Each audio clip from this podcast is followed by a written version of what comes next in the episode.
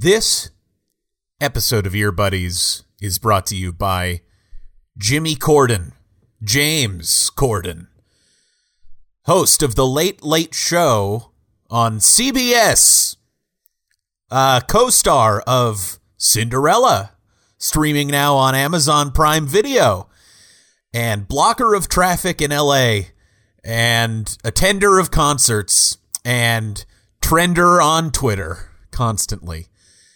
And ever present guy in our lives. We love it. We love him. We love Jim. Jim C.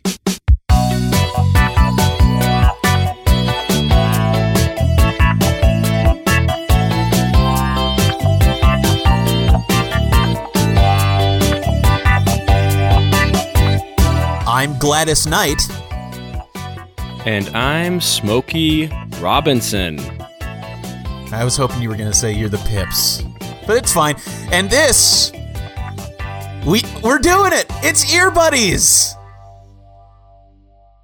This is promises made, promises kept. 2021 Ear Buddies, buddy. Buddy, it's it's uh it's really happening finally. Before we get into it, can I share a story with you? Please. And and you the listener as well. Uh a week ago, I was uh I was sitting in the hospital with my wife who uh is expecting a we're we're expecting a child and she was experiencing extreme pain. And so we went to the emergency room and it, we it was, we were worried it was something serious. And she was admitted and they took her up to labor and delivery. Now fortunately everything was fine. Baby's doing fine. Uh, but she was she had a kidney stone bro. You ever had a kidney stone? I have not because my life has been sort of blessed in that way. But I hear, Yeah, kinda charmed. I hear they're bad. I hear they're bad too. I witnessed it. Seemed pretty bad. She was having a tough go of it. This was this was a Sunday. And when she finally got some pain meds in her system and her pain her pain meter went from a 9 to, you know, finally like a, a 6 or a 5 or a 4. Do you know what she said to me? Do you know what my lovely wife said to me? I can't wait to hear. She said, Don't you need to go home and edit ear buddies? That's my wife right there. Wow. That's my wife. Wow, Tim. Folks, this is why we never miss a Monday. Oh, wow. This is I I'm tearing up. From a hospital bed. Courtney Olson said, Get that pod done, honey. and so and so I left her right there in the hospital.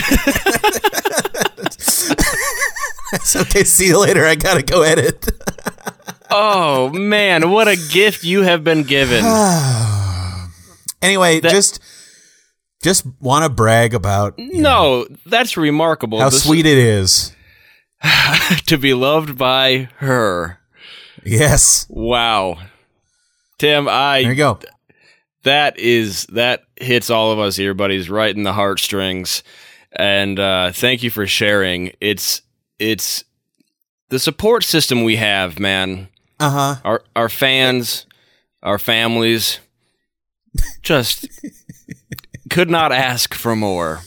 No, no. Uh, yeah, this pod's going nowhere, and we will, we will never miss a Monday, Thank you, Courtney. and we'll, and we'll never break. Thank you, Courtney, and we'll never break a promise. So when we say that we're gonna do the K-pop Motown episode next week, doggone it, well, here it is. It's happening. signed, sealed, delivered, baby. We're doing it.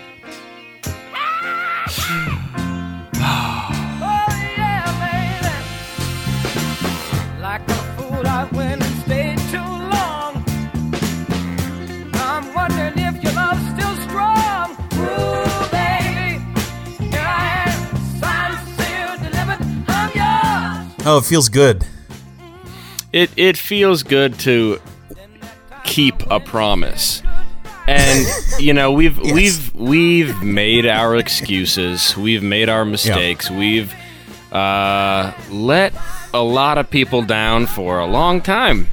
Um, but look, it was never Yeah. intended to be some long running bit or anything like no, that. no, no, no. No. It was just No, like I didn't do this as a joke. no, it, it just like I said weeks ago, stuff keeps happening, you know, and and Well, right. And it's hard to.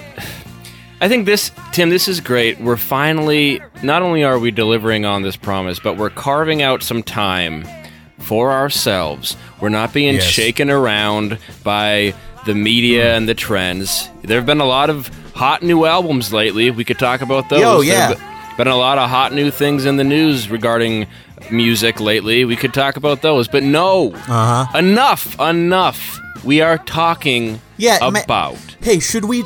Yeah, actually, should we scrap this and do the certified lover boy?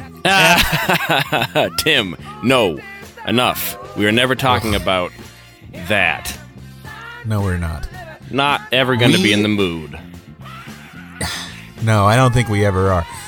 We're doing it, folks. We are going to finally tell you why K-pop and Motown, two discrete genres of music from different eras, are essentially the same thing. Smooth like butter, like a criminal undercover. Don't pop like trouble, breaking into your heart like that.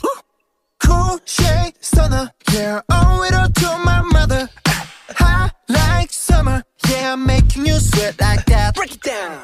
Ooh, when I look in the mirror, I'm not too hard to do. I got this. So, Matt, the moment that K-pop is having right now, did you uh, expect that it would happen back? L- let's say let's uh, let's throw it back to maybe 2012, 2013, whenever it was that uh, Psy was having his moment with Gangnam Style, Yes. And we remember that was. Uh, Kind of a flash in the pan, uh, but a, certifiably a big deal. It was Right. Quite a flash in, in, in a very big pan. Yeah, exactly. Uh, an enormous song. It was was it not the first video on YouTube to, To reach hit a one billion. bill? Yep, that's Yeah. right. Okay. So that happens, but it did not lead to an immediate groundswell in the United States of K-pop uh, fandom.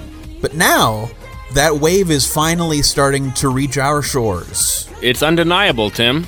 Um, yeah, and I mean, you know, to your question, I, I did not expect this. Um, and you know, I was I was I think a little more aware that K-pop existed as a non-novelty genre after uh, after that big song, but like I didn't really think much of it. Um, but now, I mean, here we are, and there have been big artists, Selena and Halsey, and uh, probably Justin Bieber. He tends to get his fingers into a lot of pies. Uh, Yep. Doing stuff uh, with these massive K-pop acts. Come a little closer cause you look thirsty I'ma make it better, slip it like a slurpee Snow cone chili, get it free like be like a Willy. Even in the sun you know I keep And uh, guys, ear buddies, I, I hate to tell you this, but you don't even know how big K-pop is. You Yeah. are a You. Western. you you are a Western person, and you it is impossible for you to understand through your narrow worldview and your sort of dumb little Western brain. Little peanut brain, right? Yeah, you don't have any idea. You think that if it's big in America, I'm sorry, okay, I shouldn't be starting like this, but you think that if something that is a big deal, if it's o- only big if it's big in America, well, you have never been more wrong. Take a semester abroad or something. Yes, honestly, it is. It is. You can't possibly comprehend how big K-pop is, and the fact the the reason it's it's reaching our shores finally is because I mean it's too big not to finally. Something had to give, right? Right. And so I guess congratulations for finally figuring out that K-pop is happening, but uh, you are pretty stupid for not um, knowing about it before and not understanding that the world is bigger than your tiny little country. All right. Getting off that high horse. Tim, what do you what else what else is there? What do you got?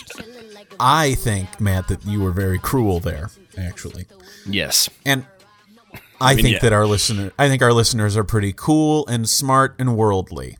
So it was just this year that uh, BTS they became the first uh, Korean act to be nominated for a Grammy.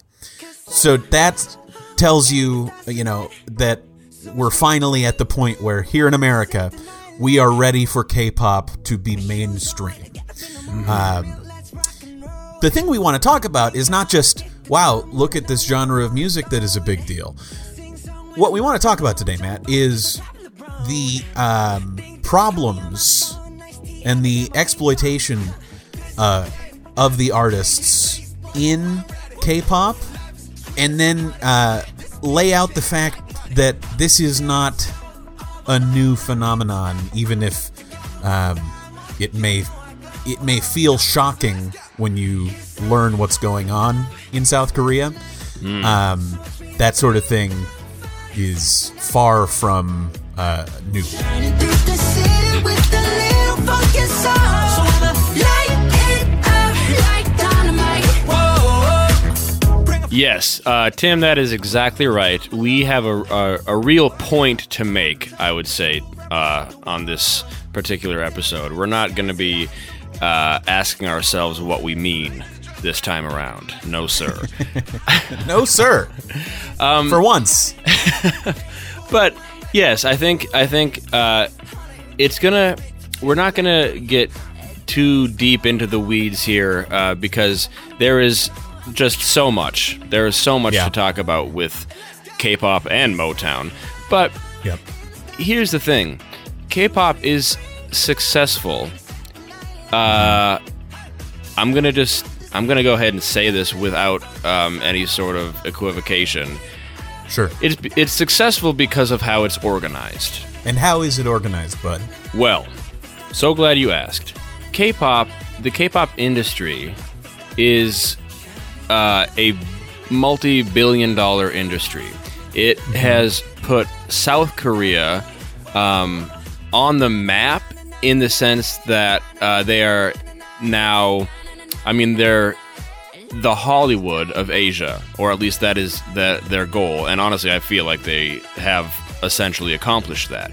Um, And the organizational structure of K-pop is so fascinating um, because it is it is like what we believe the music industry in America to be, um, amped up to. I guess the joke would be eleven.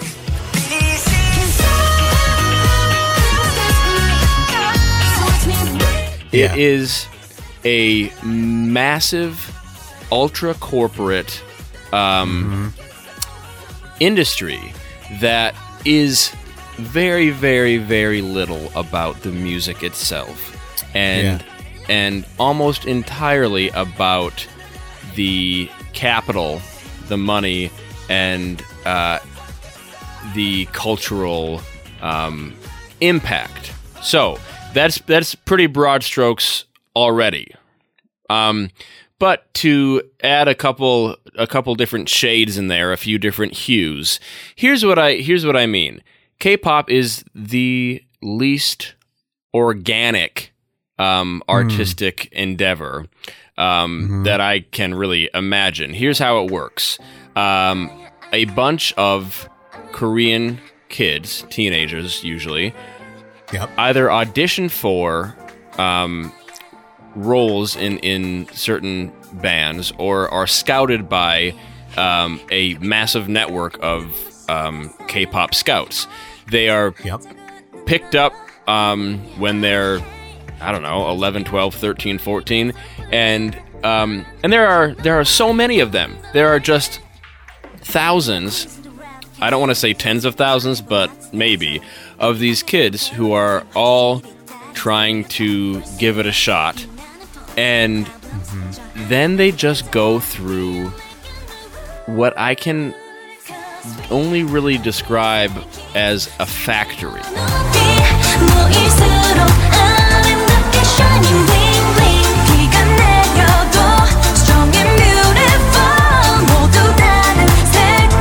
Yeah, well, it sounds like a living hell. I mean, this is so this is a process that's called idol making.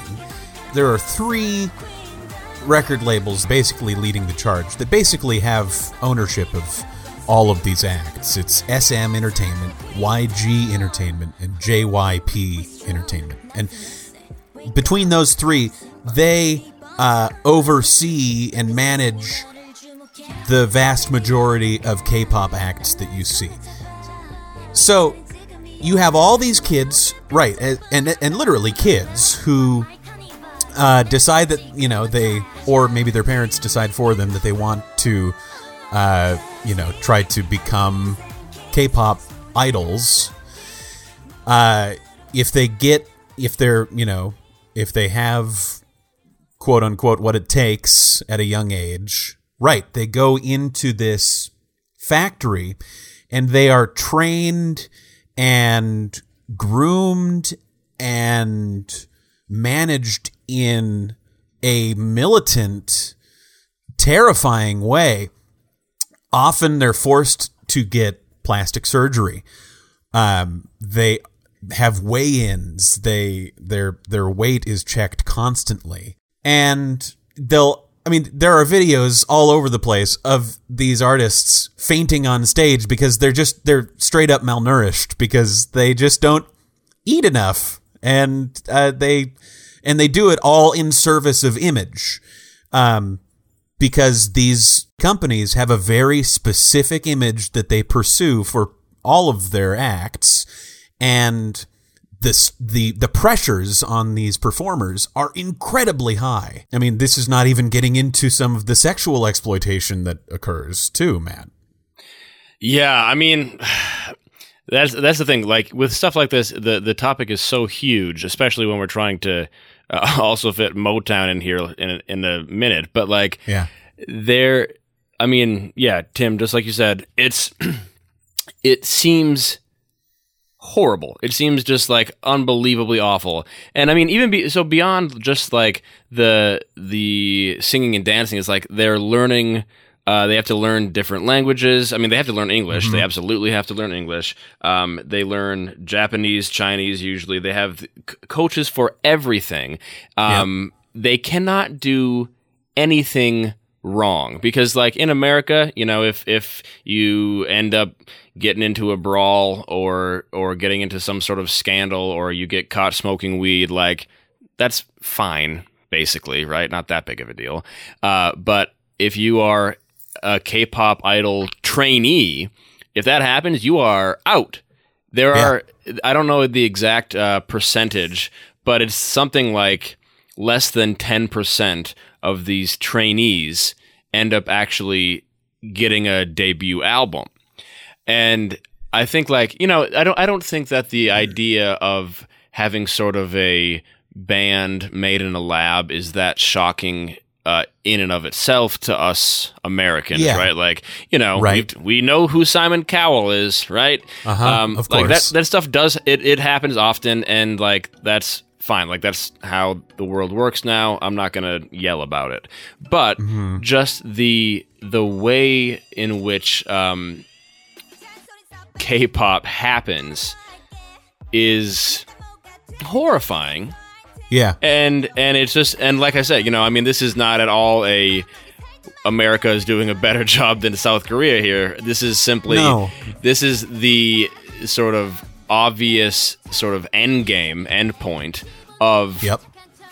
the music industry because now it is not really music and mostly industry and it works mm-hmm. so well because I mean, K-pop stans uh, yes.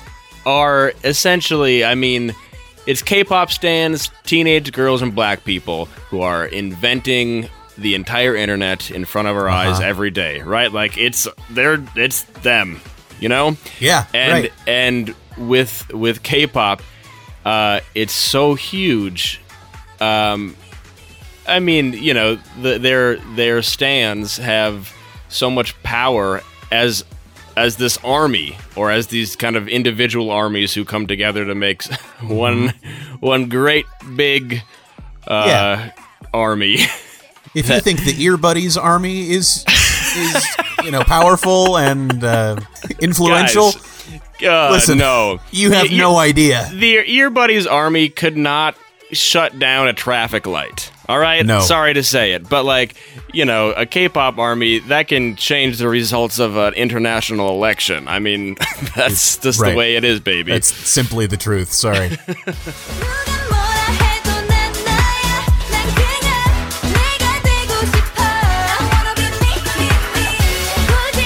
There's a report out there that says six out of ten female entertainers in the K-pop industry um, have had to exchange sexual favors for job opportunities or media exposure. So that is, I mean, a nightmare. One more little nugget here: the contract models in K-pop are sometimes known literally they're sometimes literally called slave contracts because they are incredibly long uh, the performers themselves usually receive about 10 or 20% of their earnings. The rest of it goes to management and record label. Most of them, as you mentioned, uh, don't actually find true success. And so uh, these labels pump a ton of money in, and the K pop idols wind up in tremendous debt by the time they're in their late 20s um, and then they're off, and then they're they're dropped by their label, and they have to find a way to pay their money back. Um, and so this system exploits them, makes them broke, and then you know they're in debt to this system until you know they're well into their you know later lives. And many many K-pop stars have killed themselves, and Yeah. um, I mean, it's it's a really really dark uh, story if you look into it even a little bit, and it makes it hard to kind of go and enjoy K-pop music if you consider the cost, the human cost yep. uh, that that goes into the creation of this music, which is highly produced and you know it sounds good. It's very good sounding music. The cost is very high.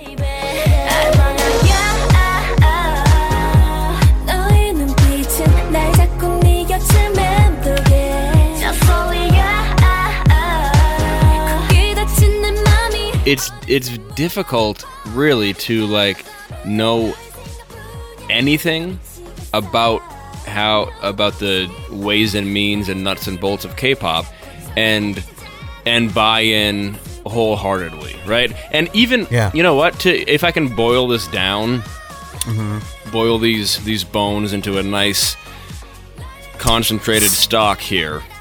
Yeah. If we're talking about music, Uh huh. which we are on Which we pod, do week by week. Yeah. Yes, it's about Tim. We've always said, man, it's about the tunes, isn't it? It's Honestly, about music. Yeah. and that has never changed. Go on. If we're talking about that, uh, like, you know, clearly because I'm saying it this late in the app.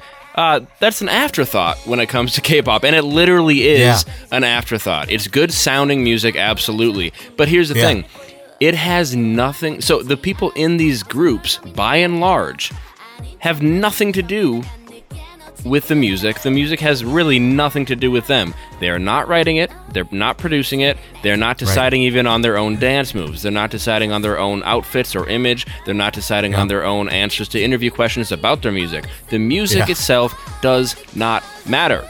Right? It literally does not. And like honestly BTS is a pretty kind of uh kind of fresh example of a K-pop group because those those five handsome boys, they more than five? wait six. It's like uh, It's seven. seven. there you go. I was thinking of One Direction. Um, those those seven handsome boys, they actually do um, co-produce and co-write um, their stuff, right? Or at least you know that's that's sort of the what they're telling us, which I'm sure is more or less true. But Yeah. that's very, very, very rare, right? For the Yeah, most right. part, that simply does not happen. Um, and these artists are less artists than they are actually just like employees and exploited ones Yeah. at that. And, you know, I didn't say it, but the contracts did. Almost slaves. So, Yep. um, So Matt, why don't we uh, why don't we turn the clock back here? We have we have laid out the problems with K-pop. Um, but the thing is, and I, I mentioned this earlier, but these are not new problems. They may sound very shocking um, if you're just hearing about them for the first time, which you're probably not. Uh, but right, you guys are smart. Yeah, that's right. but you've changed your tune, Matt, in the last 20 minutes, boy. Um, but the uh, music industry, and I loved how you put it earlier, Matt, that it's much more industry than music now. Um, well, it's been that way for a long time, buddy, uh, because, well, we've had a guy named Berry Gordy influencing the scene uh, for a long time. Boy, that name gets me riled up, Tim, but keep going. Let's talk Motown, dude. Let's talk Motown. The best things in life are free, but you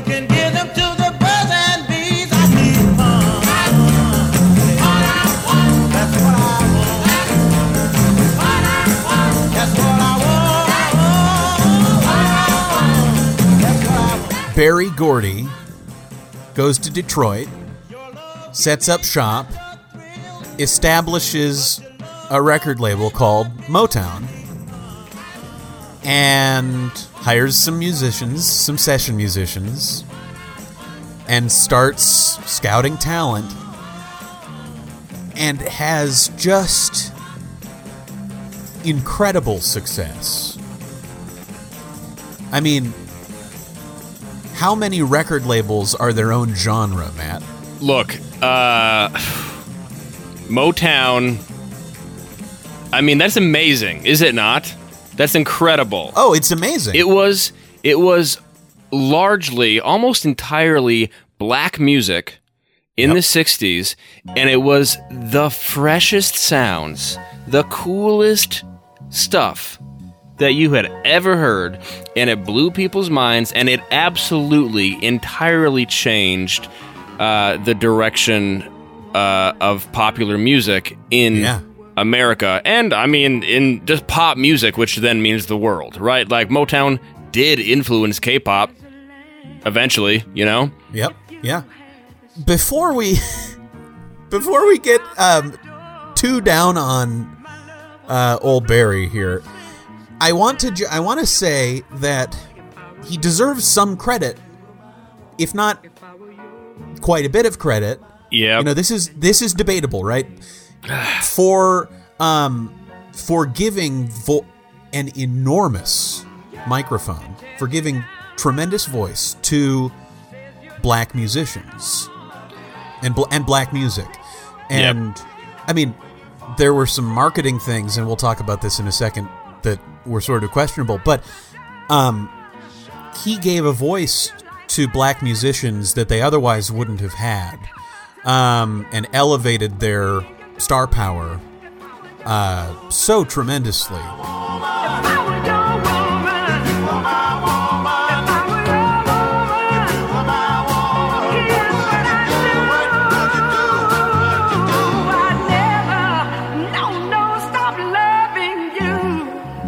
Look, Tim, like it's impossible not to say that. I think you you like he Yeah. uh was a visionary, and Yep. he like he invented this whole thing. I mean, not whole cloth and not by himself, of course, but like he facilitated this label, this genre, these sounds, um, and made them happen through. I don't know, force of will and It's Hitsville, uh, baby. I mean, dude, it, it's, he made a studio and called it Hitsville. That's confidence, man. And you know what? Insane that he pulled it off. Like you don't Yeah. you don't put Hitsville, USA on your building unless you are pretty sure that it's Hitsville, USA, right? And it Right. was, and it was. was. But Berry Gordy, here's what I will say: Yeah. beyond anything else, Uh-huh. Berry Gordy was a capitalist. He Well, there you go. he was not necessarily if he could have made the same money and the same impact with different music i think he would have and am i maybe wrong about that and missing some nuance absolutely as always Sure. but uh i'll leave it there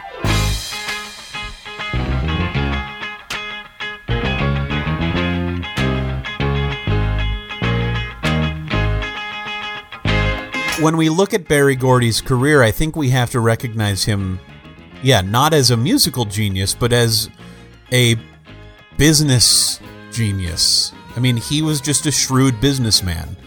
Um, yes Knowing uh, how to market things correct, you know, well, not correctly, quote unquote. Knowing uh, sort of cynically what would sell and what wouldn't. So, e- especially early on in Motown, um, while he gave, as I mentioned, voice to a lot of black performers, he wouldn't put pictures of them on the album covers because he suspected, perhaps rightly, that the American buying public uh, would not be willing to purchase music that had black people on the cover. Many of the the big albums with some of the big Motown hits um, just have sort of uh, vague artwork on the cover. So he was a cynical marketer yeah and he underpaid his workers. Uh, he he underpaid his workers and his his artists because his workers were the band known as the Funk Brothers, and we haven't talked dude. about them yet uh, on this pod. Um, but you know there have been a number of real hot session bands. You got the Wrecking Crew, you got the uh, Compass Point All Stars, you got um, the Muscle Shoals people, you've got the Funk Brothers. And the Funk Brothers were a group of musicians who were just ses- session musicians um, Yep. who played on almost literally every track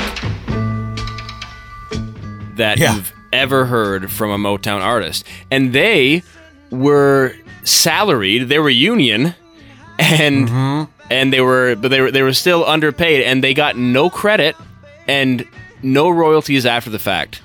None of them once uh, once their careers or once Motown kind of went a different direction and they were cut, they didn't get anything off the back end.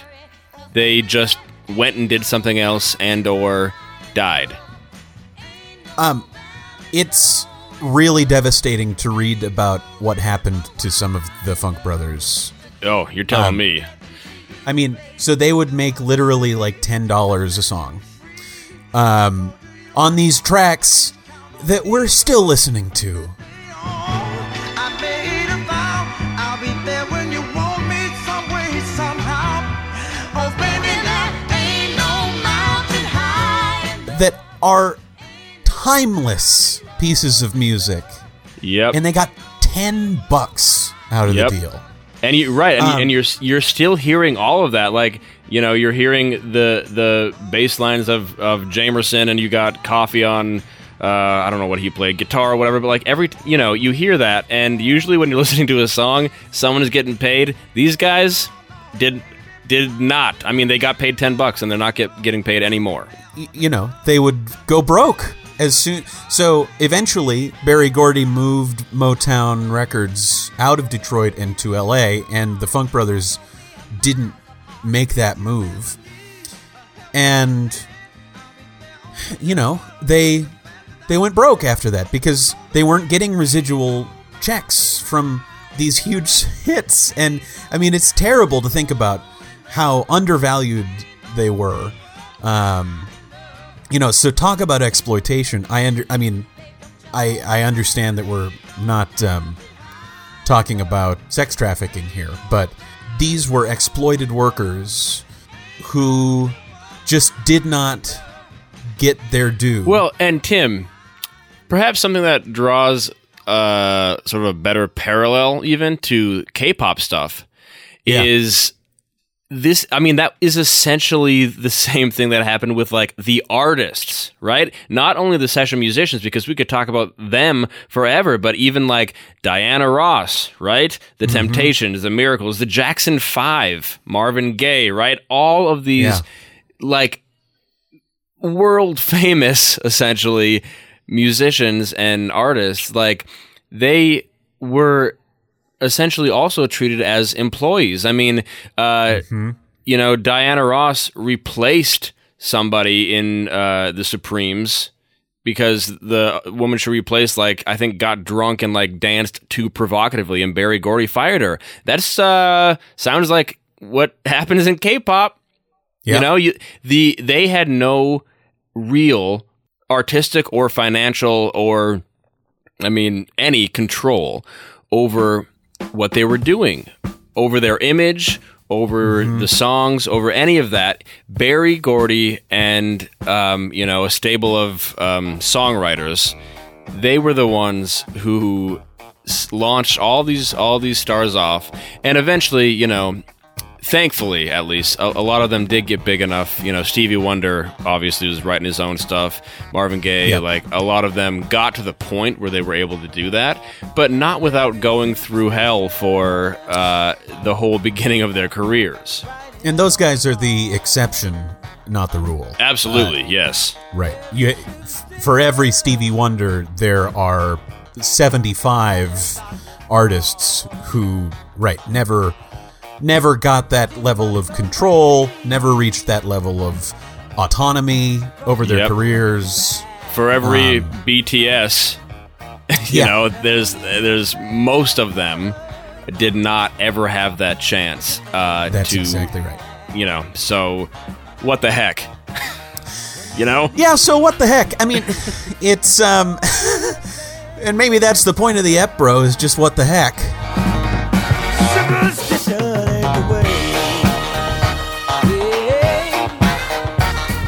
Essentially the point of this i mean we're we're running up the clock but the point is exploitation and uh the people who control the purse controlling everything has long been the story in pop music.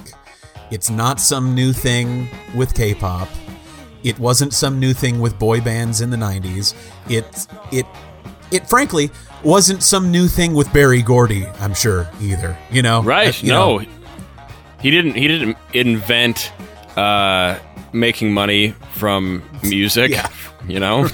right, exactly. Um, and certainly, neither of us are endorsing like not listening to Motown or not listening to K-pop music um, in some sort great. of like show of solidarity. Uh, you know, with the exploited worker. Um, but it's good to it's just good to know that when you listen to my girl that opening bass lick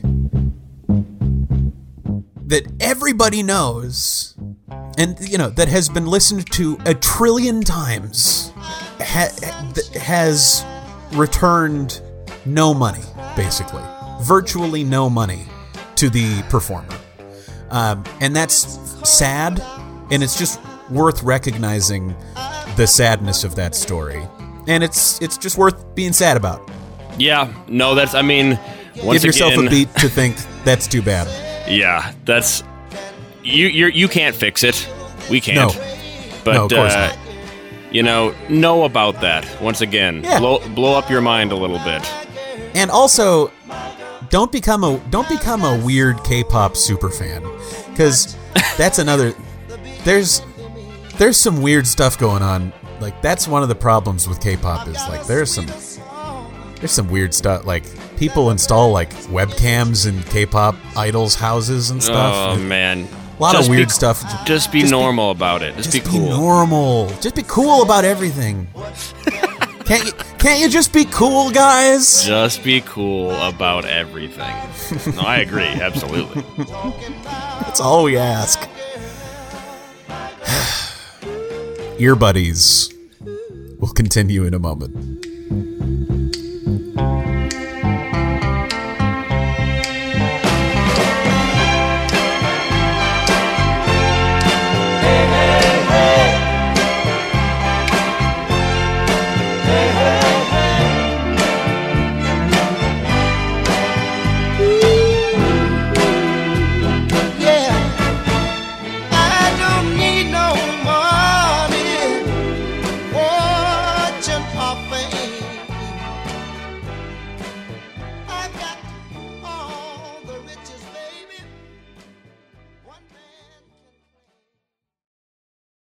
This episode of Ear Buddies is brought to you by Jim. Jim C. James P. Corden. Star of stage and screen. Star host of The Late Late Show. That's right. You, you, you are up too late. You are up late, late. What's on TV? What's on TV? Well, if it isn't old Jimmy C. it's James Corden. He is everywhere. And he wants to be on this pod. So Yes. You are welcome, Jimmy, for taking that late, late cash that you gave us and giving you a good, good ep here because um, I applaud James, Tim. I applaud him because for most people, overexposure uh, is something to shy away from, perhaps. Or Sure, try and right. Correct with PR and and magic and and stardust, right? You you don't want that to happen. Yeah, the thing you. to do, perhaps, right? Once you once you're overexposed, is maybe try to just kind of shimmy away from yeah. from the spotlight. Yeah, Right, exactly. You back away from the spotlight. Not James. No, no, no. Uh-uh. He No, no, saw no, no, no, no. he saw this guy, this fellow, this British lad. He Yes. he saw that he was trending on Twitter. And then he saw that he was trending again for a different reason. And then you say he was. He, he Sorry, right. is You- you always, could just essentially. say is. it's Yeah, eternal just- for this guy. Yes. Yes. He's always trending, and everyone is always kind of mad at him. And instead of retreating to a cabin in the woods and recording an album like Bon Iver, he decided he decided to give us some money so we could do an ad promoting him and his work.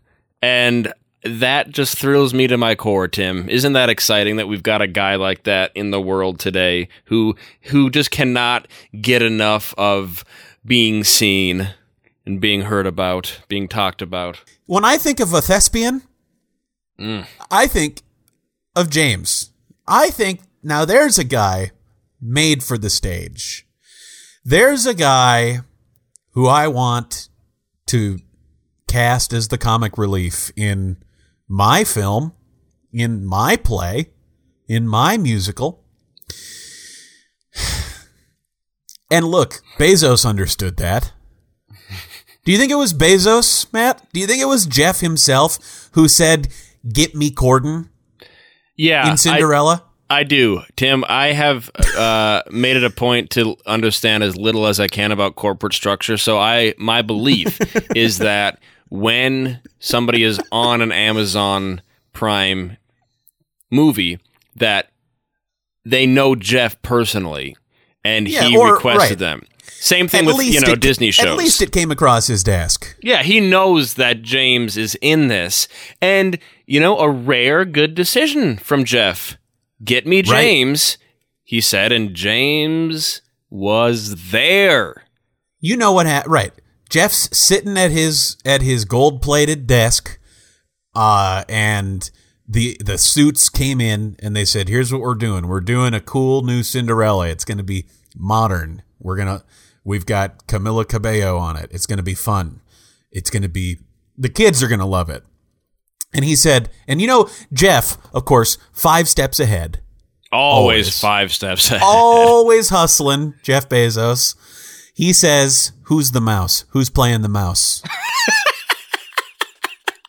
and It won't and the, work su- and without the, suits right. And the suits and the suits they they they start sweating. They look at each other and they go, "Um, uh, well, we actually uh, haven't we." We didn't. We were thinking just CGI, maybe, and and he's and he said no. CGI is not enough. We need a recognizable face. We need someone funny. We need James Corden. And you know, you know, applause broke out in that exec room. Everybody's, of course, why didn't we think of this? Why didn't they think of it? And so, And- and, the rest is history. Next thing you know, we got a flash mob at La Cienega and uh, at Sunset Boulevard or wherever that was. Sure. And James is out there thrusting his hips. He's wearing a little mouse outfit. He's blocking traffic. I'm trying to get to work, and I have James Corden uh, pelvic thrusting on my rear view. Just that his entire pelvis just in your face. It's right Um, there. And he's having so much fun. And it's great. And it's Yeah. great. It's It's it's terrific. To see a guy like that come up from the bottom. He, you know, born and raised in, in jolly old England and right. had a bunch of stuff going on there. From what I hear, Tim, uh, I would never Uh-huh. say this in public, but apparently everyone in the UK hates this guy. I don't see why. And they're all shocked. They're all shocked that he's getting such press and such screen time here in America. Uh, well, you know what? Your loss. All right, England. Yeah. Once again, Once again, your yep, loss. Okay. Figures. But we are thrilled to have James here in his mouse suit, in his mouse fit, in his sparkly tuxedos, in his peacock feathers. We love the guy. There's nothing Yeah. like the light in a man's eyes when he's doing what God has put him on this earth to do. And I see that in James more than anybody I've ever known.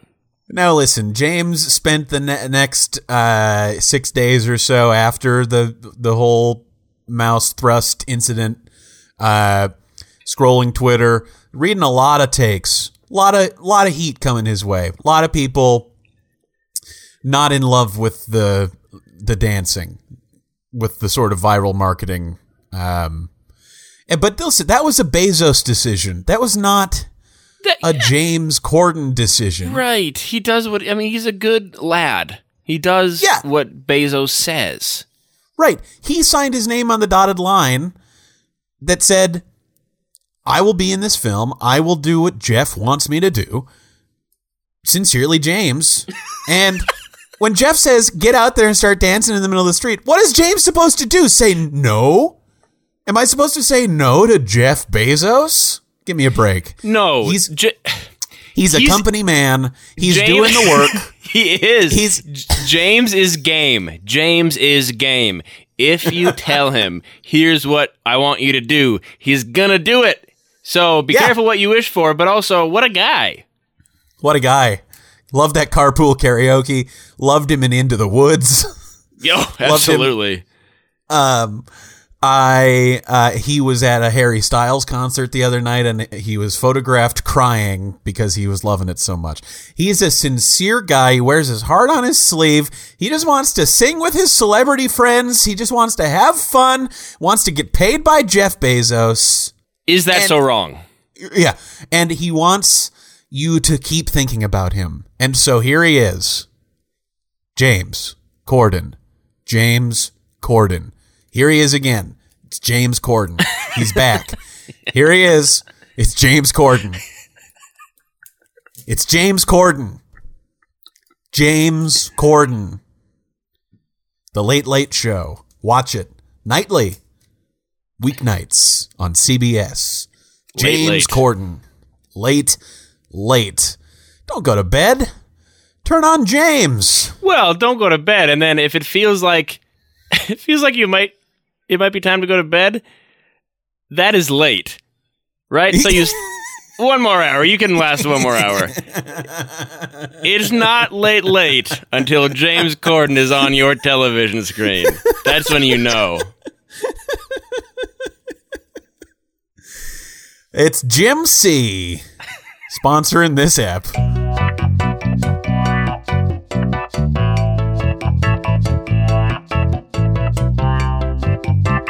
Ear Buddies is back. Uh, Matt and I are showing and telling today. Matt, why don't you kick us off, pal? Sure thing, Tim. Well, look, um, I've got a little bit of a curveball for you. I was going to do just a classic, good Motown tune, but I've got I've got something a little more fun. Um, Okay. and the song I'd like to play for you and you, our listener, You. today Uh-huh. is a, a little song called Party Rock Anthem by LMFAO. Wow.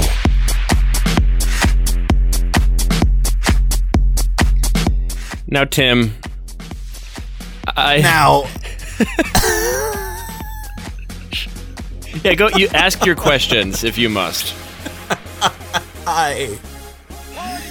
Well, no, I first I just I want to apologize for party rocking. It's okay. Honestly, don't worry about it. Rock is in the house. Everybody just have a good time. Oh, it feels good to hear these dudes again. Doesn't it? They, Yeah, it really they- does. Those two have got an undeniable chemistry, don't you think, Tim? I do. Sort of a leading question. Uh, and the reason Lay I'm- your lay your facts on me, buddy. the reason I'm leading like that is because we've been talking. Wait. about- Shake that.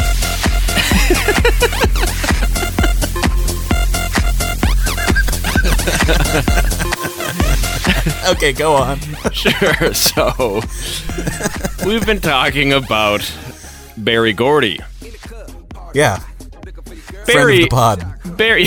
Well, well, hopefully, uh, Berry had has eight children. Oh, okay. So that's nice to know. Uh, Berry's youngest child is a boy named Redfoo. Is that his real? That's not his real name. Okay. No, no, that's not his real name. But, but That's his stage name. that's his stage name. Um, and he's a member of this band, LMFAO, along with his nephew, who then would must be Berry Gordy's grandson, SkyBlu, Yeah. also not his real name. Um, so, you know, this is this is really perhaps more of a throwback to uh, a leg up. Yeah, right. Click on these names Right. on Wikipedia.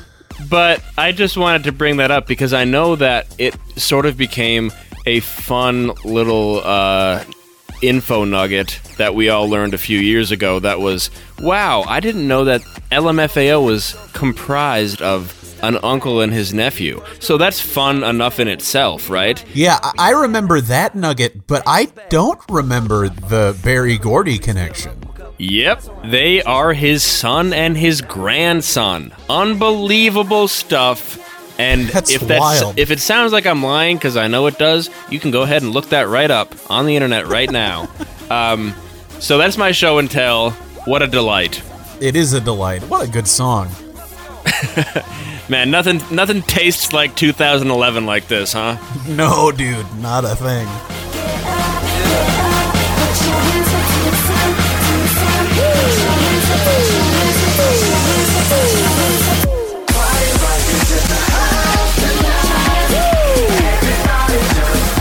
Great music video too. Because they were just party rocking on that in that music video. Yeah, uh, I mean, what else is there to say, really? Yeah. Well, just an apology. That's all they could do. say sorry. Um, I am going to because we just love throwing it back to our old eps, bud. I'm going to play you a song by the band Tomorrow by Together. It's a K-pop group, uh, five piece boy band, and this song is called "Loser Equals Lover." And if it sounds like it features Travis Barker, well, Oh man,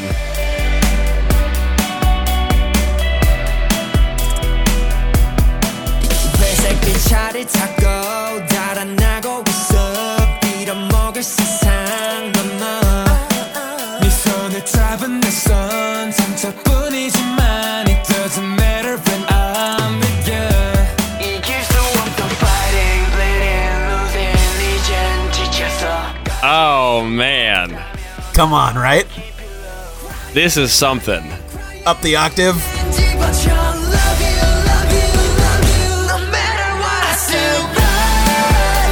So, Wow, uh-huh. Uh, I sort of have chills.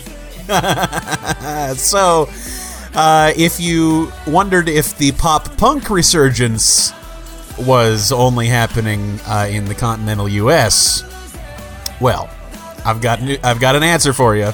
It's not. It's happening everywhere, baby. That is just so remarkable, Tim. I Isn't that crazy? the world is just so wild, isn't it? And it's hard to gotta love it. It's hard to predict what's going to happen, but man, if every musical genre collapses into one big gumbo by the end of this pod, by the time we're done with this, I'll be happy. I got nothing else. Yeah, That's what a thrill. It does feel like by I don't know by episode like sixty, the universe is going to collapse in on itself into just a single atom. Yep. You know. Kacey Musgraves featuring uh, LMFAO. J- I guess they'll probably Yeah, come Jay-Z. back. Yep. Right. Yeah. Exactly. And uh, Sufjan Stevens. Can't wait. So here you go. It's uh, it's the emo era of K-pop, beginning with "Tomorrow" by uh, "Tomorrow" by Together. Fun listen. I hope those guys are okay. I hope they don't wind up flat broke. I Yeah. hope you know. That's what you got to say things. at the end of every listen. But Yeah. same. Yeah. you say a little prayer right after it after you every. exactly. exactly. There you go. That'll mitigate it a little bit. I was thinking it would be fun to say, you know, we'll do the K-pop Motown episode once we hit, you know, fifty Twitter followers or something. But that that will never happen. It'll never happen, and that's not ever been what it's about for us. You No, know, dude. Tim? No. What is it about, bro? It's about the tunes, dude. It's about music. It's Bingo. That's it. Man, an absolute pleasure to do this with you Monday after Monday. And uh, I just want to do a final shout out to your beautiful bride. Um, yes. Because without a, a that sort of backbone, without that sort of her being the wind beneath your podcast in that way, Uh huh. I don't know if I don't know if this would be possible. But um, Bro, sometimes you just pick the right wife, you know? yeah, man. And that's what I did. So, congrats to me, I guess. Congrats to you, Tim. Everyone say congrats, Tim. Uh, Say it. on the count of three. One, two, three. There you go. see you see you later, buddy. See you later, buddy.